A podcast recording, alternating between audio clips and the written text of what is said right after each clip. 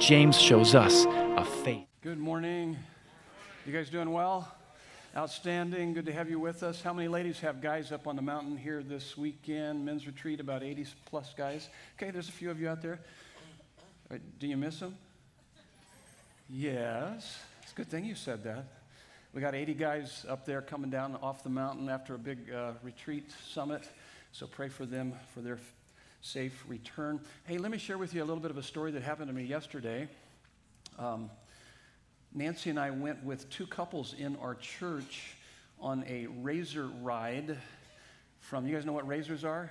Okay. On a razor ride, there was uh, three of us couples, three razors. And so we, we went from Lake Pleasant to Castle Hot Springs. You guys know where Castle Hot Springs is? And we went from Castle Hot Springs to Wickenburg with all those clouds and as we were driving into Wickenburg, we got drenched. And we were shivering cold, and we stopped at a Mexican food restaurant, had brunch, and then we began to return the same way. And we had a guy warn us because he said all of those streams, because about 15 miles of it is on riverbed. And as we came back through there, we were driving through about two to three feet of water in those razors. Very, very treacherous. How many are familiar with the dumb motorist law? we should have all been arrested, okay? And thrown in jail. But nobody was out there to arrest us. But so we tried to get back as we were trying to head back uh, going through it. Very treacherous. It's, it's difficult enough as it is, but then it filled up very quickly. And uh, one of the guys' razor uh, died. It blew the engine in it because there's just too much water. We got stranded in Castle Hot Springs, and um, and so I was about two to three hours. They were supposed to have me back at our car by two o'clock. It was about 4:30, and I had no service on my phone. Finally, at Castle Hot Springs, I walked up high enough to where I actually got service. Called Darren, said, "Darren, I'm not going to be able to make it tonight." That was last night. Okay. So I called up Darren and said, "You're on, dude." He goes, "What?" he did a phenomenal job, though. He stepped up and uh, covered for me, did a phenomenal job. And, uh, and so they were supposed to have us back by 2. We got back about 7, 7.15. And uh, it's been a while, it's been a while since I've been in that much danger and shivered the whole day because it was so cold. We were just, just muddy water all over us and then laughed so hard all day. It was just, it was one of those crazy uh, events so it's been a while since I've been in that kind of danger and, and shivered so much and laughed so hard. And you know, some people cry when they are about to die. I laugh, okay? and, uh, and so those two couples who attend Desert Breeze here will be excommunicated from Desert Breeze. they are under police investigation for attempted murder of Nancy and I. And I overheard them talking about collecting and splitting a key man life insurance policy on me. I, I don't know. One of them is an elder here at the church, and so there's something going on. You guys just need to be aware of that. No, we made it safe and sound, but I didn't make it to the service last night. But man, I'm, I'm still wore out. I'm never going to do that again, okay? But uh, thank God for his grace and goodness. If you have your Bibles, turn to James, James chapter 2. And uh, let me begin with this intro here. There are some things that always go together. See if you can complete these sentences. Some things that always go together. Tortilla chips. Yeah, so you can't have tortilla chips without salsa. Peanut butter without jelly. Cake without frosting or icing. Adam without Eve. Texas without big hair. Big hair. Okay, anybody from Texas? Okay, look at, look at their hair, okay? I'm just kidding. I'm kidding. Okay, thunder without lightning, phoenix without heat, sunshine. And, and let me add another to that list. You can't have faith without works. You can't have faith without works. That's what this book of James is all about. Two key verses, verse 17 and 26 of chapter 2, is really the theme verses of this whole letter. Faith without works is dead. And in fact, you can see there on your notes, look at your notes, James chapter 2, verse 24. This is the key verse of our text. He says, You see that a person is justified by works and not by faith alone. But look at what Paul says in Romans 3:28. Paul says, and it's on your notes there, for we hold that one is justified by faith apart from works of the law. What, what, what, wait a minute, that's a contradiction. And a lot of people will go to these two passages and say, yep, see, the Bible contradicts itself. Is that a contradiction? You guys think it is? No, nope, nope, nope, nope. In fact, who is right, James or Paul? Both. Should be right there on your notes. Both. Both. And here's what's interesting is that at, at the end of the first century, as the apostles were dying, as they were dying out, the church began to assemble their writings and put James and Romans together. They didn't see them as contradictory. I mean, when you read through that, one is saying justified by works, the other one's saying justified by faith, apart from works. So it almost sounds like a, a contradiction, but they didn't see it as a contradiction. Also, in Acts 15, it tells us of a historical event that happened. The, the very early days of the church, there was a, a, great council, the Council of Jerusalem. Maybe you've read it before. James and Paul and all the apostles got together and talked about this very issue, and they all came away with consensus. Now, this is why they came away with consensus. And, and the reason why they are both right, who is right, James or Paul? Both, because they're both defining the word justified differently. It's on your notes there. Justified, the Greek word is there's two ways of defining it. Justified can be make yourself right, make yourself right, or prove yourself right. So, two ways of defining the word justified it's either make yourself right or prove yourself right. So, when Paul says, we're justified by faith, he means we cannot be made right with God except through the work of Jesus Christ. We can't make ourselves right. That's what he's saying. Can't be justified by, by works. We're justified by grace through faith in Christ Jesus. And when James says that we're justified by works, he means that it's our works that prove we're right with God. He's not talking about being made right.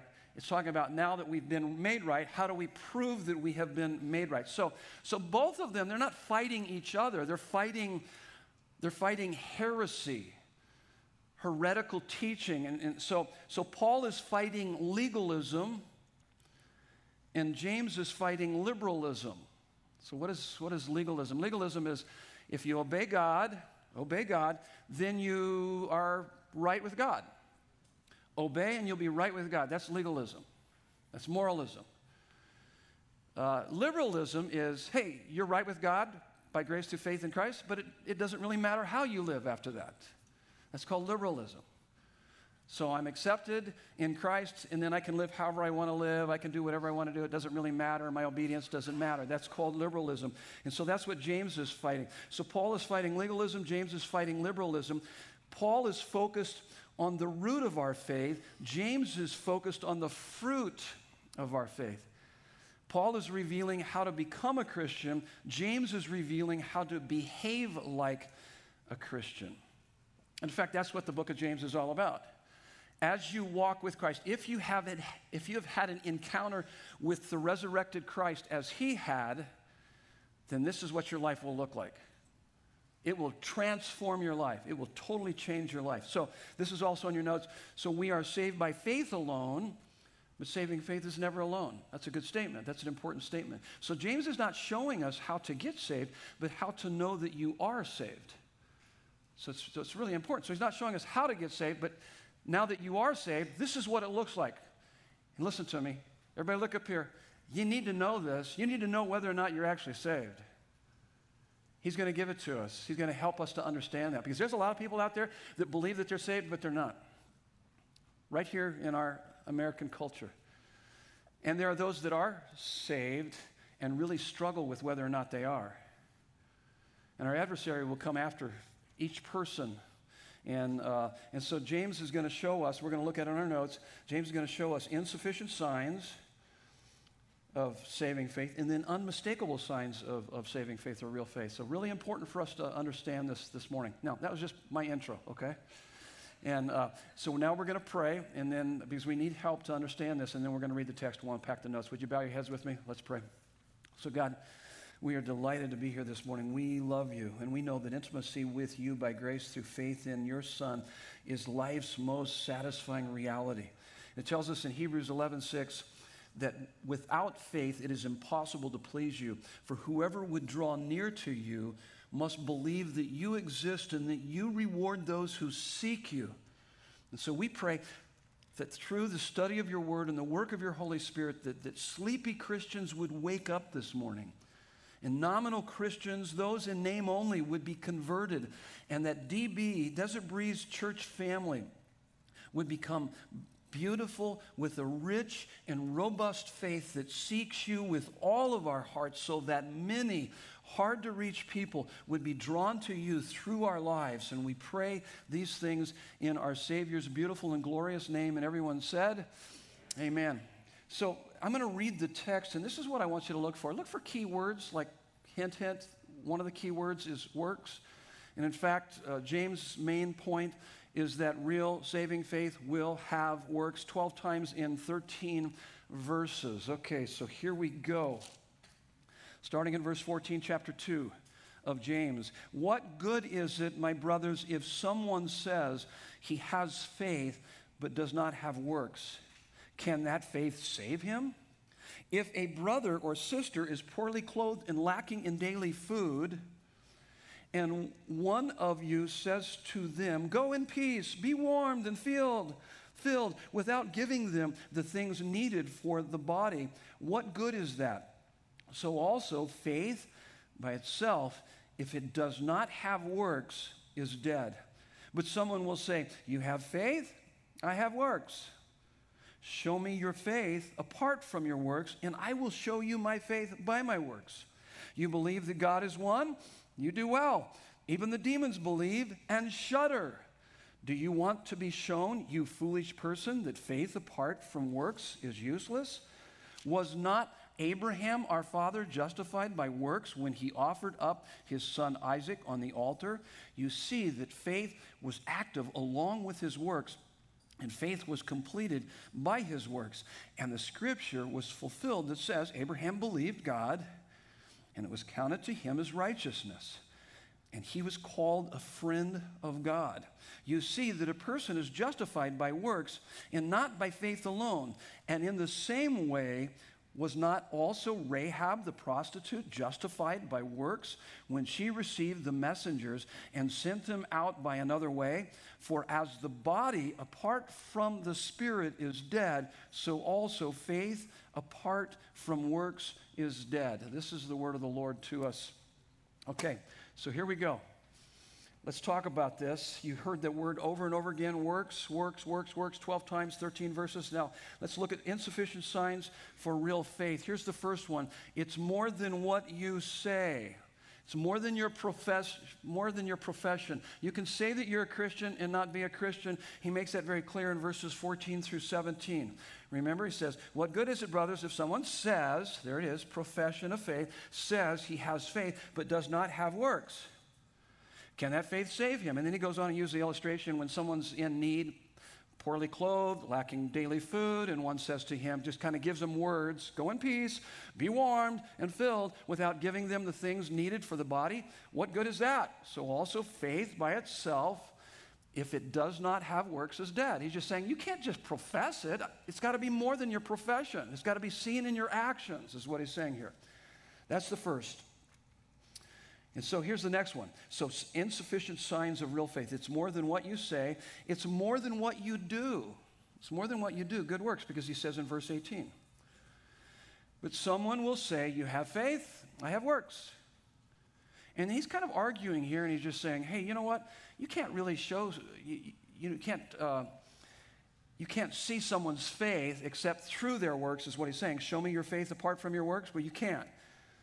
I will show you my faith by my works. And what he's saying here is that saving faith and good works are inseparable. So let me ask you this question. You can answer out loud. Is it possible to have good works apart from saving faith? Yeah, absolutely. In fact, Jesus made that very clear in Matthew chapter 6, verses 1 through 4 in the Sermon on the Mount. Listen to what he says Beware of practicing your righteousness, so good works, before other people in order to be seen by them, for then you will have no reward from your Father who is in heaven. Thus, when you give to the needy, sound no trumpet before you, as the hypocrites. So he even describes them as hypocrites. As the hypocrites do in the synagogue and in the streets, that they may be praised by their by others. Truly, I say to you, they have received their reward. But when you give to the needy, do not let your left hand know what your right hand is doing. Don't make a big deal about that. He says, so that your giving may be in secret, and your Father who sees in secret will reward you. So, yeah, yeah, you can do good deeds for all the wrong reasons. You can become a very good person for all the wrong reasons. It's important to keep in mind. So you can do good works and still not be saved. Here's another question for you Is it possible to make yourself right with God by good works? No. You know, we've already, we've kind of already alluded to that. We've already talked about that. Yeah. Uh, Ephesians 2, 8 through 9. It says, For by grace are you saved through faith, and this is not of yourselves, it is a gift from God, not by works, so that no one can boast. It's not by works. You can't. You can't do enough good works to earn a right standing with God. That's the Bible's very clear about that. And yet you ask a lot of Americans, they believe that you can. They base their, their salvation or they're going to heaven because if you were to ask, hey, do you think you're going to heaven when you die? Oh, yeah, of course. So what makes you think you're going to go to heaven? Because I'm basically a good person. Yeah, exactly. That's our, our, our, American, American way. I'm a good person. As if it's based on being a good person. But the Bible says very clearly you can't earn. You can't earn your salvation. So you can have good works and still not be saved. Here's the next one. It's more than what you believe. It's more than your doctrine. So it's so it's more than what you say, your profession. It's more than what you do. It's your good works. It's more than what you believe, your doctrine. Look at verse 19. Did you see what he said? You believe that God is one? You do well. Even the demons believe. Listen to me. The demons are better theologians than all of us put together.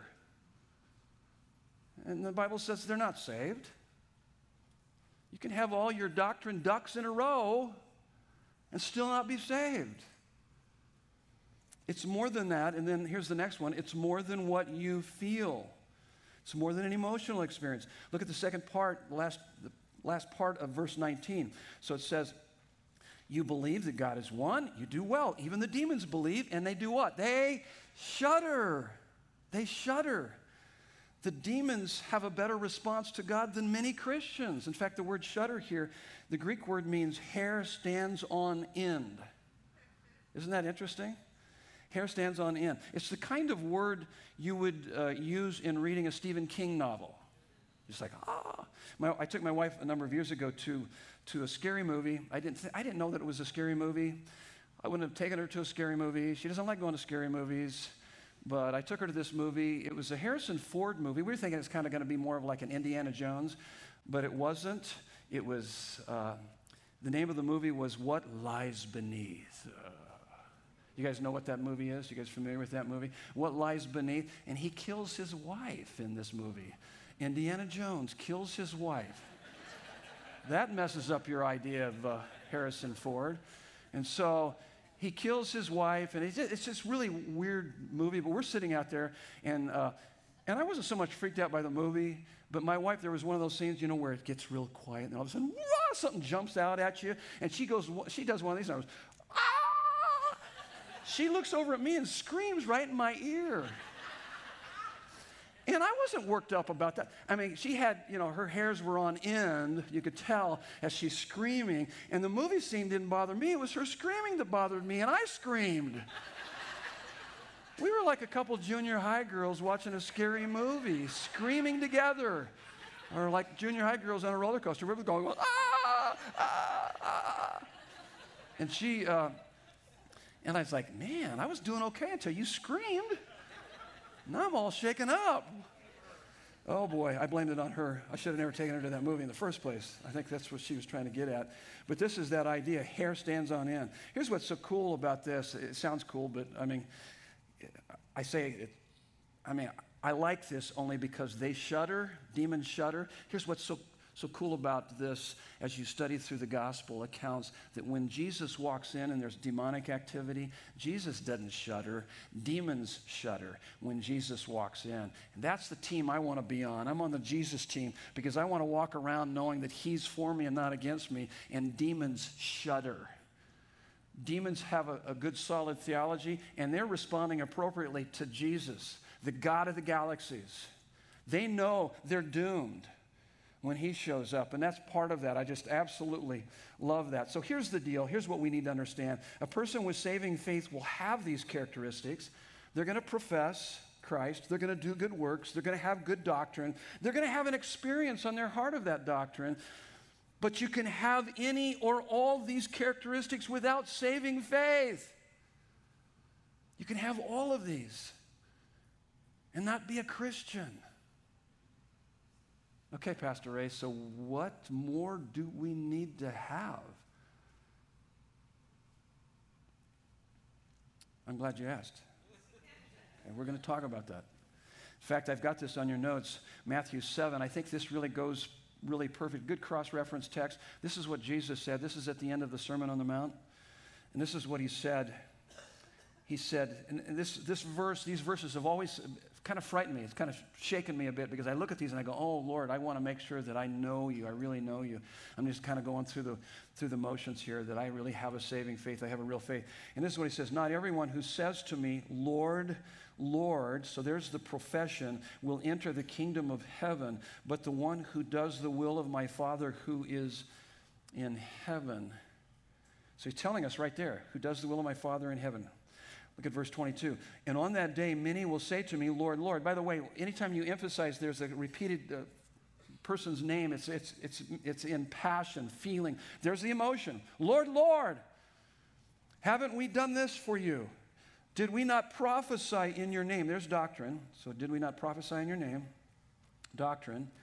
And cast out demons in your name. There's change agents. Yeah, there's going to be people that have even helped others come to Christ. They were change agents. And do many mighty works in your name. There's the good works. And notice this look at verse 23.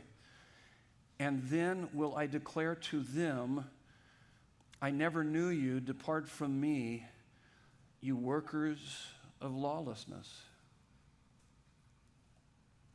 Did, did you see all of that in there? He's, he's dealing with profession, passion, doctrine, even a change agent, help people, pointing people to Christ in good works, and still, and still when you when you stand before him, by the way, all of us, everybody here will one day take your last breath on earth and your first breath standing before the creator of the universe. And for him to for him, the only eyes in the universe that matter, for him to look at you and to say, I don't know you, is hell. I don't know this one. Yeah, but Lord, we did this and we did that. I don't know that one. But for the only eyes in the universe that matter to look you in the eyes and say, I know that one. That's mine. He's my son. She's my daughter.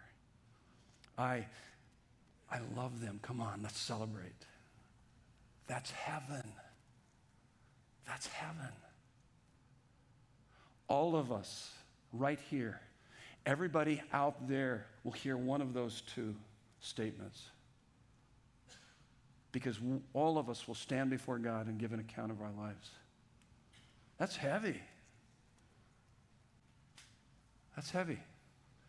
So it's not based on what, what you do, what you, what you profess, what you do good doctrine, emotional experience. I had an emotional experience one time. No, no, no. It's much more, much more than that. Here, what is it? What's on your notes right here? The difference is between using God, that's verse 22, versus serving God. The difference is between using God and serving God. Let me show you verse 22 in Matthew 7. Look at verse 22. And on that day, many will say to me, Lord, Lord, Lord, Lord. They're, they're serving themselves. It's, a, it's about them. It's all about them. You can see that in the language. But notice this versus serving God. Look at that's verse 21. He says, Lord, Lord, will enter the kingdom of heaven, but the one, so not everyone who says, Lord, Lord, will enter the kingdom of heaven, but the one who does the will of my Father who is in heaven. So, so a user looks to God as a means, but a server looks to God as the glorious end. So we got to talk about that just for a moment. And this is what I want you to do. I want you to turn to the folks sitting around you because you need to know this. What's the difference? What is a person that uses God? What does that look like? What does it mean to use God? Because listen to me, there's doctrine on Christian TV that teaches you how to use God. It's called the health and wealth gospel. There's churches here in the valley that teach, hey, here's how you can use God. They teach a form of moralism. This is how you can use God. It's not, it's less about serving God and more about using God. You need to know the difference. So, what's the difference? What does it mean to use God? What would that look like in a person's life? What would it look like in your life if you were using God rather than really serving God? Maybe that's kind of a hard question, but you need to know the, the answer to that question. Real quick, do that. Discuss it with the folks sitting around you. I'll give you about 30 seconds.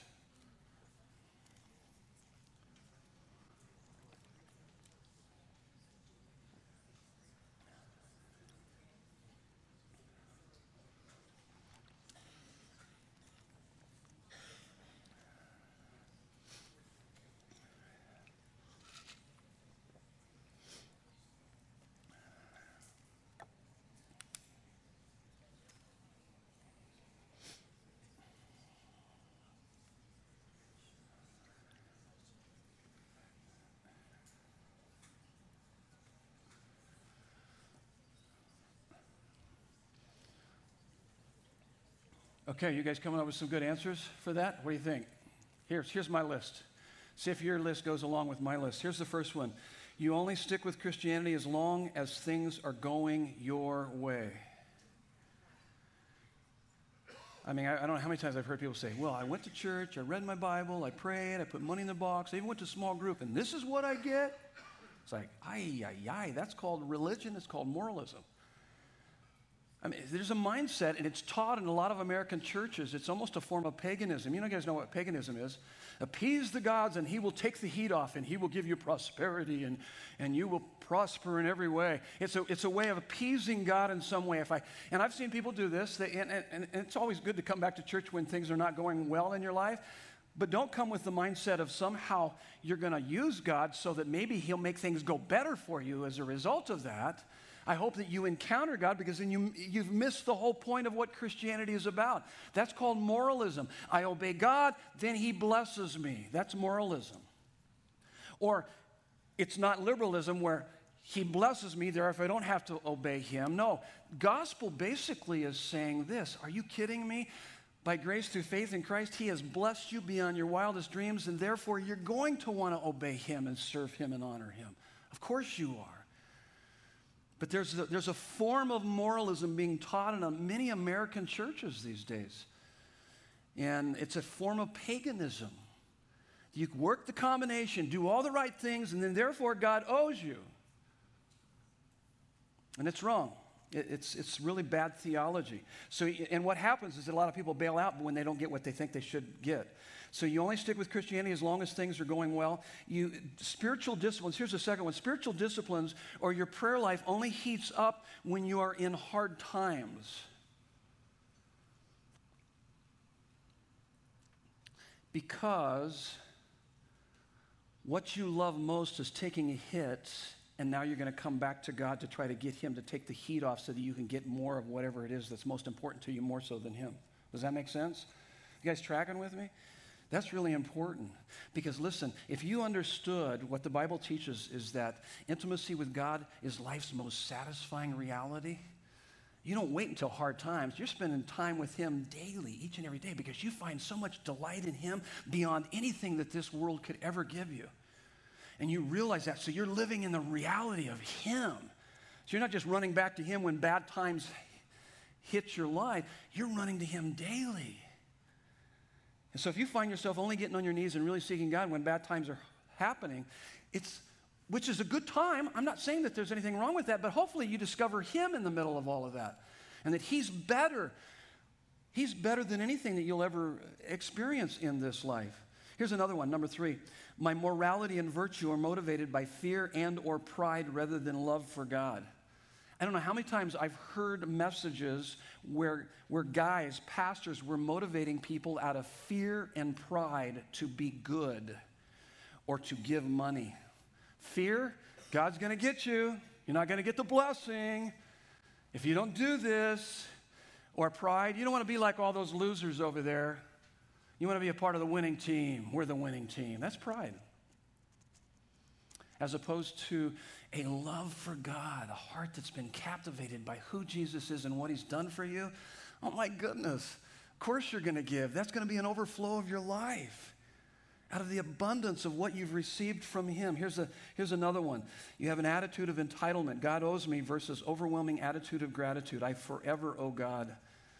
I mean, you just, when you realize, listen, listen to me. If God never did another thing, if you're a believer in Christ, if He never did another thing for you, you would still be overwhelmed by the wonder of the fact that you're a child of God, you're a friend of Christ, you're a member of the family of God, and all the wealth that you have in Him. That would be enough for you to face anything. But if you have this kind of attitude of indebtedness, it's like, well, he owes me and I've done this. That's moralism. That's called religion. That's unhealthy. Oh my goodness, you're missing the best part of the Christian life. That's intimacy with God and what He offers us by grace through faith in Christ Jesus. Verse 23 And the scripture was fulfilled that says, Abraham believed God and it was counted to him as righteousness, and he was called a friend of God.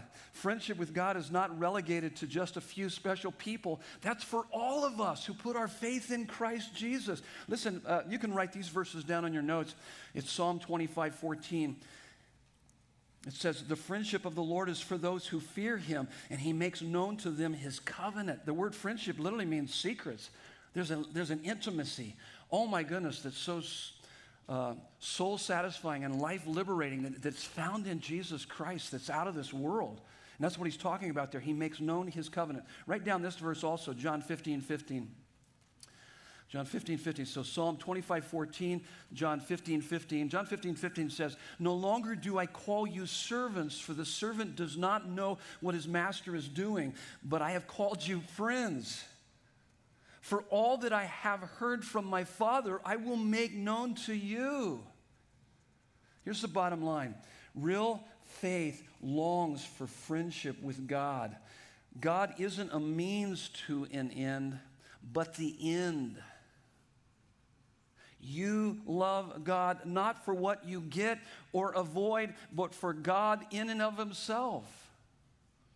Jesus is the ultimate friend who will always let you in and never let you down.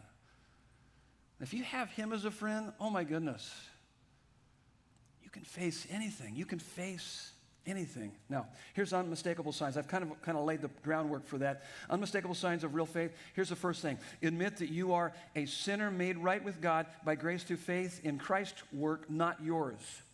Admit that you are a sinner made you are a sinner made right with God by grace through faith in Christ's work, not your not yours. Now, keep your Bible open. You need to go back to James chapter 2, still in James chapter 2, but back to verse 5. Darren talked about this last weekend, and look at verse 5. It says, Listen, my beloved brothers, has not God chosen those who are poor in the world? So, not just poor economically, but he's also talking, oftentimes that word is used in, in the scriptures for poor spiritually. Jesus said, Blessed are the poor in spirit, so spiritual poverty. So, those who are poor in the world to be rich in faith, in heirs of the kingdom, which he has promised to those who love him. So, what is he saying in, in, that verse? He's saying that we are radically fallen and yet infinitely exalted in Christ. And he, he uses this idea of heirs of the kingdom. What's the difference between wages and an inheritance? What's the difference between the two? Because that's what he's, he's he, Okay, one you work for. So wages are something you achieve, you earn as an employee based on your performance little by little. Inheritance is something you receive as an heir based on promise guaranteed all at once. So the moment you give your life to Jesus, you confess faith in Christ, boom, instantaneous status change. You go from being hell-bound to heaven-bound. You go from being an enemy of God, a child of God. Immediate status change. Amazing. You become an heir.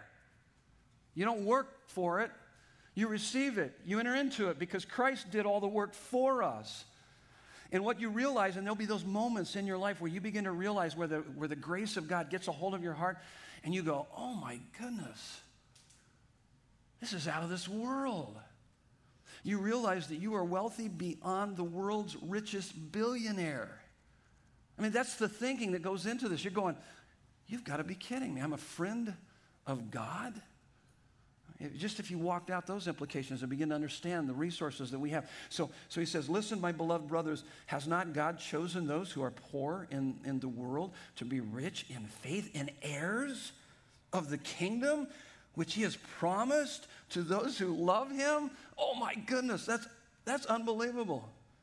And so, so a rich person, a, a, a person rich in faith, and this is what God has been kind of working on, on my heart a lot. A person rich in faith knows that any time that they are struggling with envy, I struggle with envy, anxiety, that's me, bitterness, yep, I can struggle with that too. Hopelessness, certainly. Anytime they are struggling with envy, anxiety, bitterness, hopelessness, it's because at that moment they are not living in the reality of all that they have as an heir of the kingdom of God. We have this gospel amnesia taking place. We're forgetting what we have and who we are in Christ Jesus.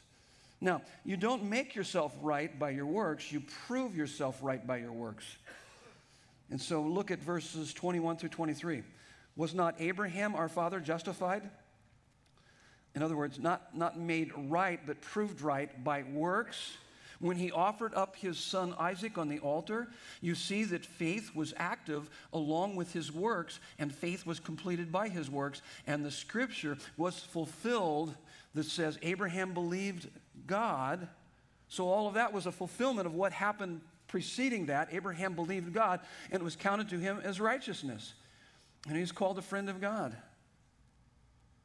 So it begins with Admit that you are a sinner made right with God by grace through faith in Christ's work, not yours. Here's the second one it's believe that you can never be so good that you don't need God's grace or so bad that you can't receive God's grace. And this is what James is doing. He's running the full spectrum of people having saving faith. By the way, we have an adversary who wants people who are unsaved to think that they are saved and people who are saved to think that they aren't. How does he do that? He comes after our works.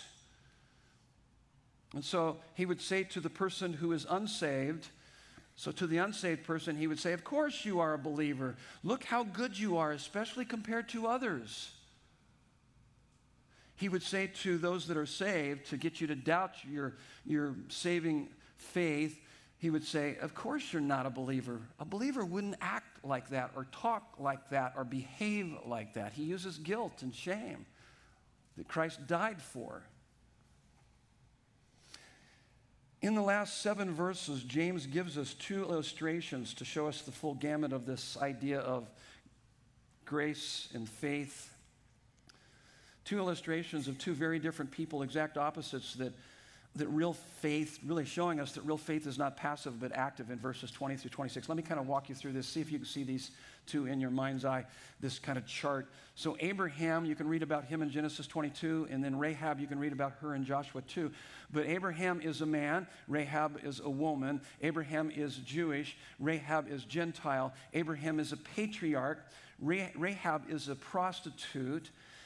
Abraham is, is a somebody, Rahab is a nobody, and Abraham is a major character in the Bible, Rahab is a minor character in the Bible. What's, what's the point of that? Why would he do that? he's just showing the, the full spectrum of, of faith. And, um, and I think that before we start putting Abraham kind of in a category different from her, let me just say something about after Abraham's conversion experience in Genesis 15 when he had that righteousness imputed upon him. Sometimes we kind of put him, he's the father of our faith. Well, you need to know that the father of our faith was really messed up, okay? Did you know that? You guys familiar with the story? So then in chapter 15, in Genesis 15, after that, he does some really horrible things. Now think about this. Here's, here's one of the first horrible things that he does. He, because his wife Sarah is barren, at his wife's coaching, not to blame her, he didn't have to do it, but he goes to bed with his with her servant to assist God in fulfilling his promise of offspring. So his wife says, I, am barren. Just go to bed with my servant. And, and Abraham said, Oh, no, I, I couldn't do that. No, he was more like, Okay, whatever I need to do to help you and God out. The guy was messed up. Why would he do that? Because though he had righteousness imputed to him, he still was a mess. And then later on, what does he do? He pimps out his wife. Well, that sounds crass, Pastor Ray, because it is. He's facing a, a, a king, and he's kind of a little bit nervous. This king's going to take him out. And so, what does he do? He, because he's, he's going he's to save his little sorry neck by saying, She's my sister. And the king takes her into his harem. And God protects him. So, lest you start thinking that somehow he's after his faith, he had it all together, he didn't whatsoever. And so we see that. We see his, his stumbling. We all stumble in many ways. We're going to talk about that next week in, uh, in James chapter 3, but you see that with him in, in, in, in, Genesis 16 and then in Genesis 20. But there's something that happens in Genesis 22. After he offered his son on the altar, he seems to substantially grow in faith and have less of the crazy sinfulness he had in the early days of his faith. Let me, let's talk about Rahab for a minute. Rahab is a prostitute in Jericho. No little girl dreams of being a prostitute when she grows up. You become a prostitute because very evil and wicked things happen to you. You are used and abused as a commodity. And because we all have this homing instinct, every one of us tends to return to that which is most familiar to us, even if it's dysfunctional. That's what she does. And yet, and yet she heard the message of God's people and of this God, of this nation of Israel. And she began to put her faith in him. And these spies show up to her house and she protects them and gives them a way of escape. And God says, She has faith in me. And I have this horrible idea sometimes, and I've seen that happen, to where these men of God, these spies, come into her home and they abuse her like everybody else does. And I've seen that in, in churches, even here in America. How despicable. How horrible. These guys didn't do that. They didn't do that, and yet God says here in verse 25, and in the same way, was not also Rahab the prostitute justified by works when she received the messengers and sent them out by another way? And here's what's fascinating about these two characters, both uh, Abraham and Rahab. In the genealogy of Jesus in Matthew 1, you have both Abraham and Rahab, both in the genealogy of Jesus. And then in the heroes of faith in Hebrews 11, you have both Abraham and Rahab. So, what's the point here? Well, here's the point it doesn't matter who you are as long as you have real faith, as long as you have saving faith. Listen, he doesn't want anything from you. He wants you. He wants your heart. Give him your heart. That's what they did. They gave God their heart. They were still a mess, but he was able to continue to work in their lives as a result of that. No fall, here's another point I think we can draw from that. No fall is ever fatal unless you refuse to get back up through repentance and faith. You get back up, keep going, keep heading back to Him. And it's not the size of your faith, but the object of your faith that matters most. And I think before I end with this last point here, there is no sin that you have committed, and there's no sin that has been committed against you, is a match for God's rescuing, redeeming, and restoring grace. I think that's the biggest idea from all of that. No matter what you've been through, no matter what you've done, no matter what's been done to you, God can redeem you, God can rescue you, God can restore you. Put your faith in Him. Here's the last one. Letter C. Celebrate God's outrageous love for you by loving Him with your whole person, your mind, emotion, will, and love your neighbor as yourself. So, this is, this is our response to Him when we begin to understand all that He's done for us. So, what, is, what does it mean to love God? Well, in both cases, Abraham and Rahab, the visible validation of their saving faith was their willingness to put their life, their hopes, their dreams on the line. In verse 21, Abraham. Uh, he did that through the offering of his son Isaac on the altar. And then in verse 25, Rahab risked her life when she received the messengers or the spies of God and, and sent them out by another way. Here's what that means is that you are so supremely committed to God that you would sacrifice your hopes, your dreams, your ambitions, even risk your own life to be true to God. And I know there's a lot of messages in, our, in American culture that say, hey, Come to God, and He will help you to achieve your, your dreams and your hopes and your ambitions. That's not the gospel message, actually. It's not about you, it's about Him. And believe me, you will achieve dreams and hopes and ambitions unlike ever before, but not you at the center, but Him at the center of your life. And not Him serving you as much as you serving Him because that's how He created us. You are so supremely committed to God that you would sacrifice your hopes, dreams, and ambitions, and even risk your own life to be true to God. That's why Jesus said, If anyone would come after me, this is in Mark 8, 34 through 35. If anyone would come after me, let him deny himself, take up his cross, and follow me. For whoever would save his life will lose it, but whoever loses his life for my sake and the Gospels will save it. It's living for His glory. That's where we find the greatest satisfaction. Your faith in God is more valuable to you than anything else you hold dear to your life. You will put it all on the line because you trust in Him. What does that mean to love your neighbor? So that's what it means to love God. What does it mean to love your neighbor? He says it, he helps us with that in verse 15. If a brother or sister is poorly clothed and lacking in daily food, you need to do something about that. So here's the point.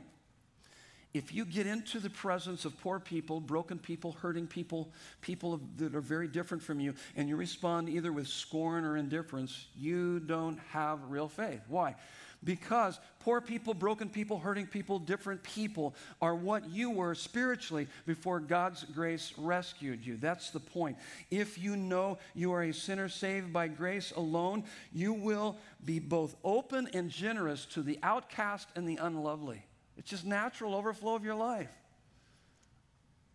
You become very others directed because you already have your treasure in Him and in gratitude, you desperately want others to experience the satisfaction and freedom that you have in Christ Jesus. Now, we have a 5G process here at Desert Breeze that helps you to become fully devoted to Christ. And those of you that have gone through the game of life, you know what I'm talking about here. But this is what it looks like in our lives. We become a genuine Christian, we make a confession of faith in Christ, and then we, we get plugged into a local church family. We commit to Christ into a local church family.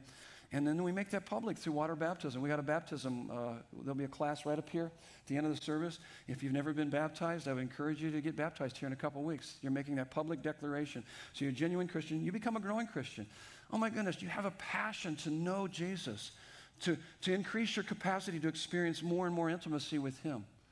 And so, what do you do? You read your Bible, you pray, you, you go to church, you get plugged in with other Christians. So, you become a genuine, you become a growing Christian, you become a giving Christian. Out of the abundance of your heart, you begin to look around at Desert Breeze and say, hey, this is my church home. How can I get involved? How can I be a part? How can I contribute?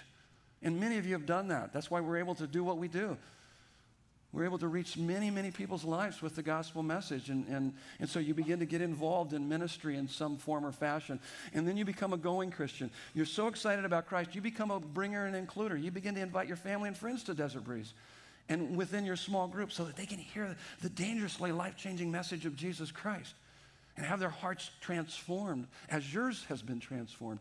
And you do that not for you, but for His glory.